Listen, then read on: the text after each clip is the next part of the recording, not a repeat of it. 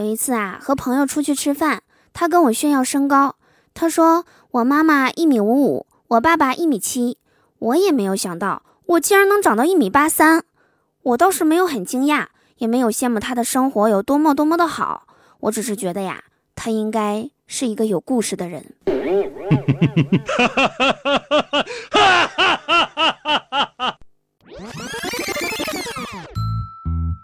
好听的，好玩的，好多女神都在这里，欢迎收听《百思女神秀》。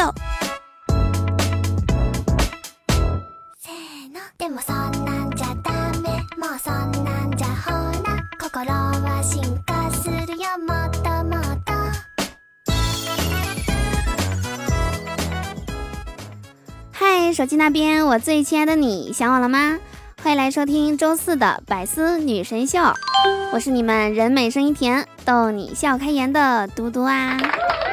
喜欢我的话，记得打开喜马拉雅首页，搜索并订阅我的个人专辑《嘟嘟说笑话》，来收听我更多的节目哟。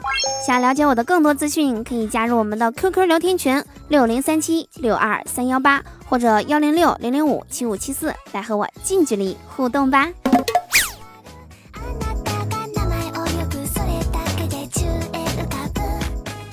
我就想问问大家啊，昨天的五二零表白日，你们过得还好吗？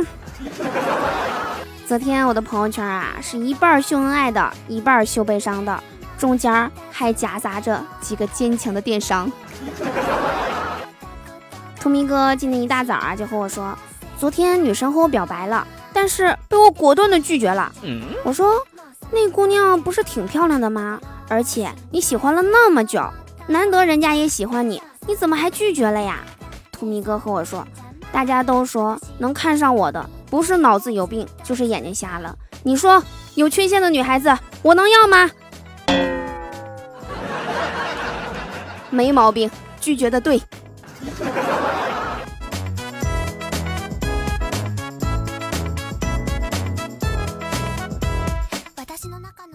由于没能和女神成功的牵手啊，图米哥心里憋屈啊，中午就和朋友出去喝酒了。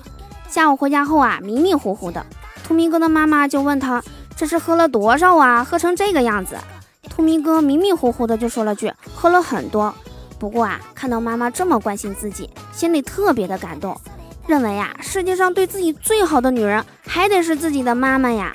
然后就听到妈妈小声的问自己。你还记得自己的商行银行卡密码是多少不？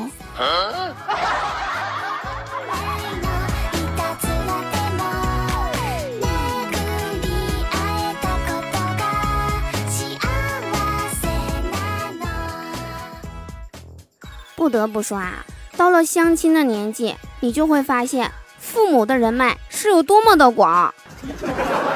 亮亮和我说啊，昨天去相亲遇到一个特别奇葩的女生，他俩一起吃饭的时候啊，那姑娘摔了一个跟头，但是手上拿的吃的是一点都没有洒出来呀。而且那姑娘还说了句让亮亮永生难忘的话，在这个城市里，只要是家有 WiFi 的饭店，我手机都能连上。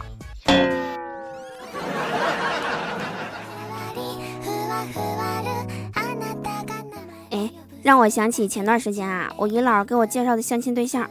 相亲当天啊，我没去，然后男方就给我打了个电话过来，说你怎么没来呀？就算你是个一百八十斤的胖子也没有关系，我们好歹见个面吃顿饭呀。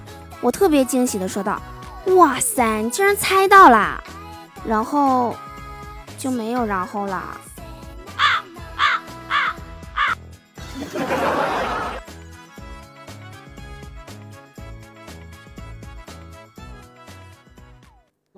给大家普及一个小常识，你们知道为什么公狗在方便的时候会抬起一只腿吗？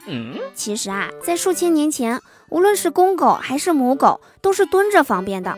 直到唐朝，事情才有了改变。唐太宗大家都不陌生吧？他就养了一对狗。有一天，唐太宗去华山祭天，就把这对狗啊给带去了。祭天祭到一半的时候，母狗突然内急，就绕到树后面去方便。在祭天的时候啊，出现这种事情是非常不敬的。玉帝非常生气，就命令雷公打了一雷，正好打到那棵树上。树倒了，压死了母狗。公狗看到之后啊，非常害怕。从此以后，每次公狗放便的时候，都会抬起一只腿，用力的顶住树，怕树倒了压死自己。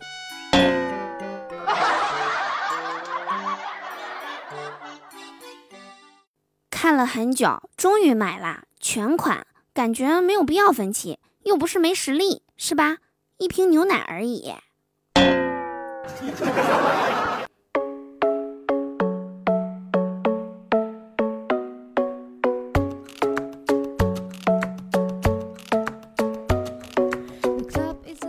说老说自己老婆是败家老娘们儿，都是些什么男人？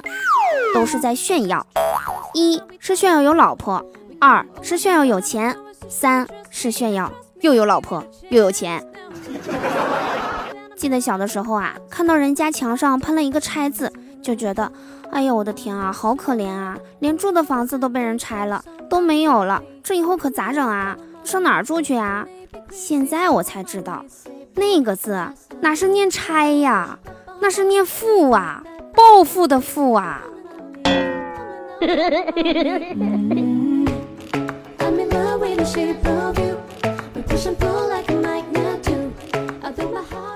天早上啊，起得早，就去早市买菜，突然看见地上有一个一元硬币。在这年头啊，能在地上捡到钱，那真的是太难了。我心想，今天这是走财运了呀！我就四处撒么撒么，发现没人，然后我就弯下腰在那抠那枚硬币，抠了半天啊，也没抠起来。这时候，边上一个大爷笑呵呵的和我说：“姑娘，胶水质量不错吧？买一瓶不？”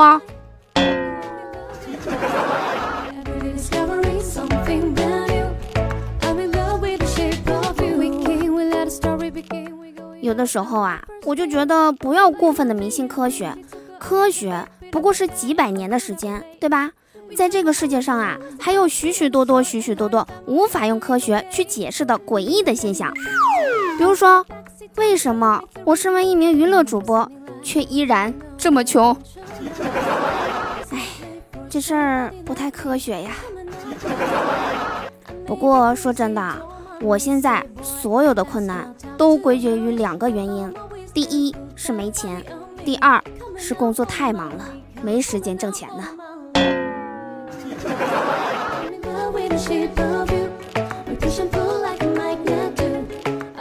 都说呀，投对了一份简历，你就可以获得一份非常好的工作。但是你要是投对了胎，你就可以不用工作了。所以呢，我发现啊，只要你肯努力，早晚有一天你会发现一个事儿，就是你永远也无法拉近你跟有钱人的差距。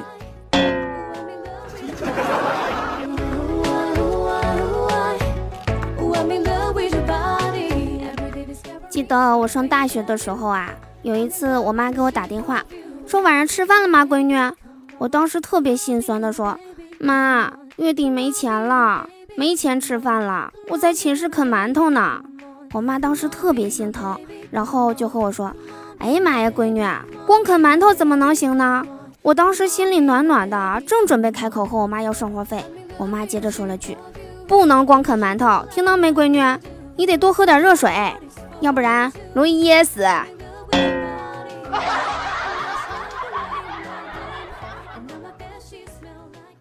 说人生四大悲剧：穷的没钱做坏事儿，熟的没法做情侣，饿的不知道吃什么，困的就是睡不着。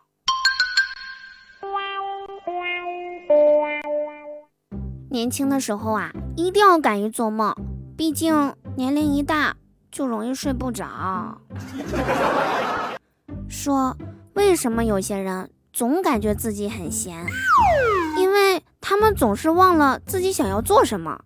打开浏览器，忘了自己想要搜什么；换好了衣服，却忘了自己想要出门干什么。聊天途中啊，突然就忘了自己想要说什么。每天重复率最高的一句话就是：“哎，刚才我想说什么来着？”据说啊，以上几点都是初老症状。不过呀，记性不好了也未必就是一件坏事儿。很多遗忘的人啊，都会有一个良好的精神面貌，因为他可能重复的刷牙和洗脸。另外呢，只要忘得够快，你就可以有看不完的小说，所以呀，就算生活欺骗了你也没有关系，因为你可以很快的就把它给忘掉。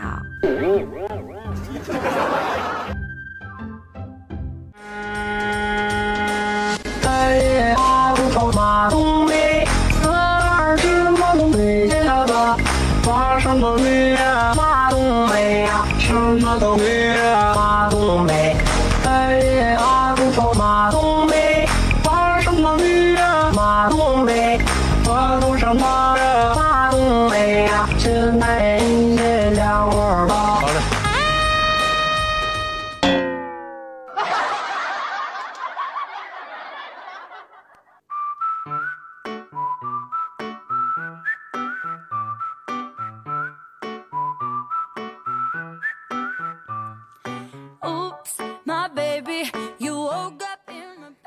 在这一时刻当中啊，欢迎大家继续的锁定在正在进行的百思女神秀，我是你们的好朋友嘟嘟。喜欢我记得打开喜马拉雅主页，搜索并订阅我的个人专辑《嘟嘟说笑话》，或者每天晚上七点到十点来到我的直播间，可以和我近距离互动哟。那同时呢，有什么想对我说的话，也欢迎大家在我们的评论区留言哦。今天啊，听到一个名词叫做文化差异。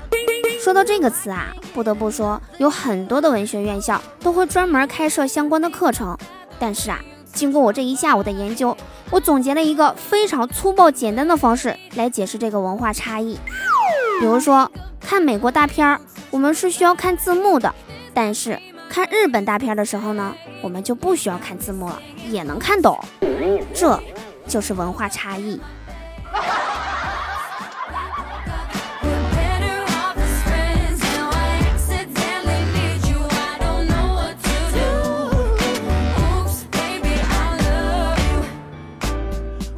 木鱼和我说呀，她小姨子跟老公吵架了，就去他家暂住几天。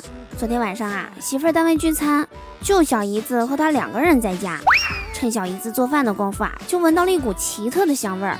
于是呢，他就蹑手蹑脚的走进了她的房间，拿起她的连衣裙，仔细的闻了起来。这个时候啊，突然小姨子就进来了，就对木鱼说：“姐夫，你在干嘛呀？”吓得木鱼啊，赶紧丢掉了手里的连衣裙。然后把小姨子按在了墙角，小姨子心跳加速地问道：“姐夫，你到底要干嘛呀？”多情的木鱼注视着小姨子的双眼，樱桃小嘴儿，貌似水蜜桃般的脸庞，忍无可忍，对着小姨子大吼道：“你竟然用了我的锦衣公主洗衣液，你知不知道这薰衣草的味道是很难买到的？”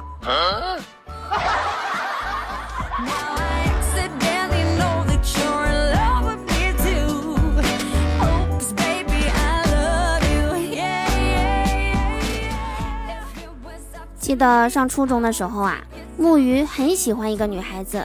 有一天，这个女孩啊，不知道怎么就被人打了。一个人啊，坐在操场上的样子特别的可怜，同时呢，也特别的让人心疼。木鱼啊，就去买了一堆药，然后过去帮她处理伤口。就这样，从此以后啊，木鱼每天都和她一起上下学。慢慢的，女孩对木鱼产生了好感，成为了她现在的女朋友。但是。这个女孩永远都不会知道，那次其实是他叫人去打的。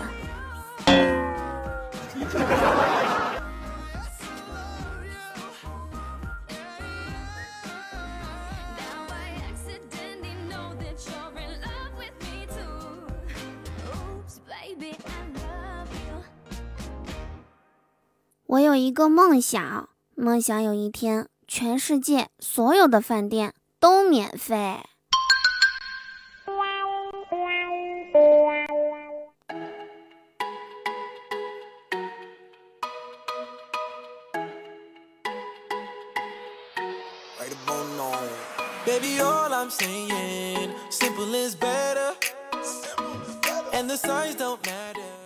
说，在中国传统文化中啊，吃是一件非常具有仪式感的事儿。男女约会要边吃边聊。红白喜事儿得大宴宾朋，大病初愈说多吃多补。另外呀，还有接风洗尘、折柳送别、亲朋聚会等等等等。每个人嘴里见面的第一句话都是“你吃了吗？” 有没有很熟悉啊？突然想到我每天早上直播的第一句：“吃早饭了吗？”中午直播的第一句：“吃午饭了吗？”晚上直播的第一句：“大家吃晚饭了吗？”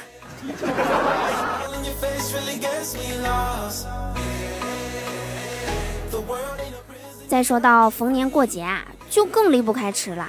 而且呀，中国的节日都有专门与之相配的食物，比如说过年吃饺子，元宵节吃元宵，端午节吃粽子。下个月啊就是端午节啦，大家别忘了提前买啊，还能便宜点儿。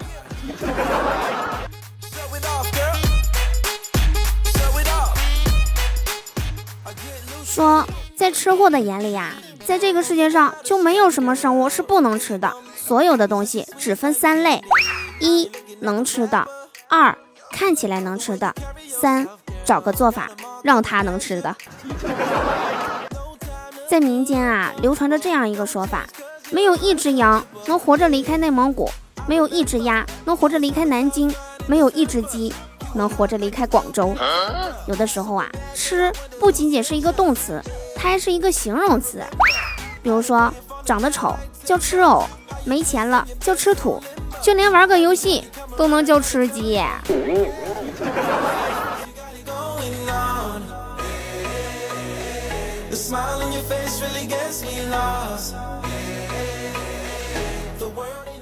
其实啊，中国人的吃不仅仅是为了填饱肚子，它可以，甚至可以保持生态，以及维护世界。说曾经在美洲啊，肆无忌惮的牛蛙来到了中国之后，变成了泡椒牛蛙、干锅牛蛙；曾经在澳洲泛滥成灾的兔子来到中国之后啊，变成了红烧兔肉、麻辣兔头；曾经在欧洲横行霸道的小龙虾来到中国以后，变成了蒜香小龙虾和麻辣小龙虾。所以呀，如果说有哪个物种入侵中国成功了的话，不用问。那肯定只有一个原因，就是不好吃啊！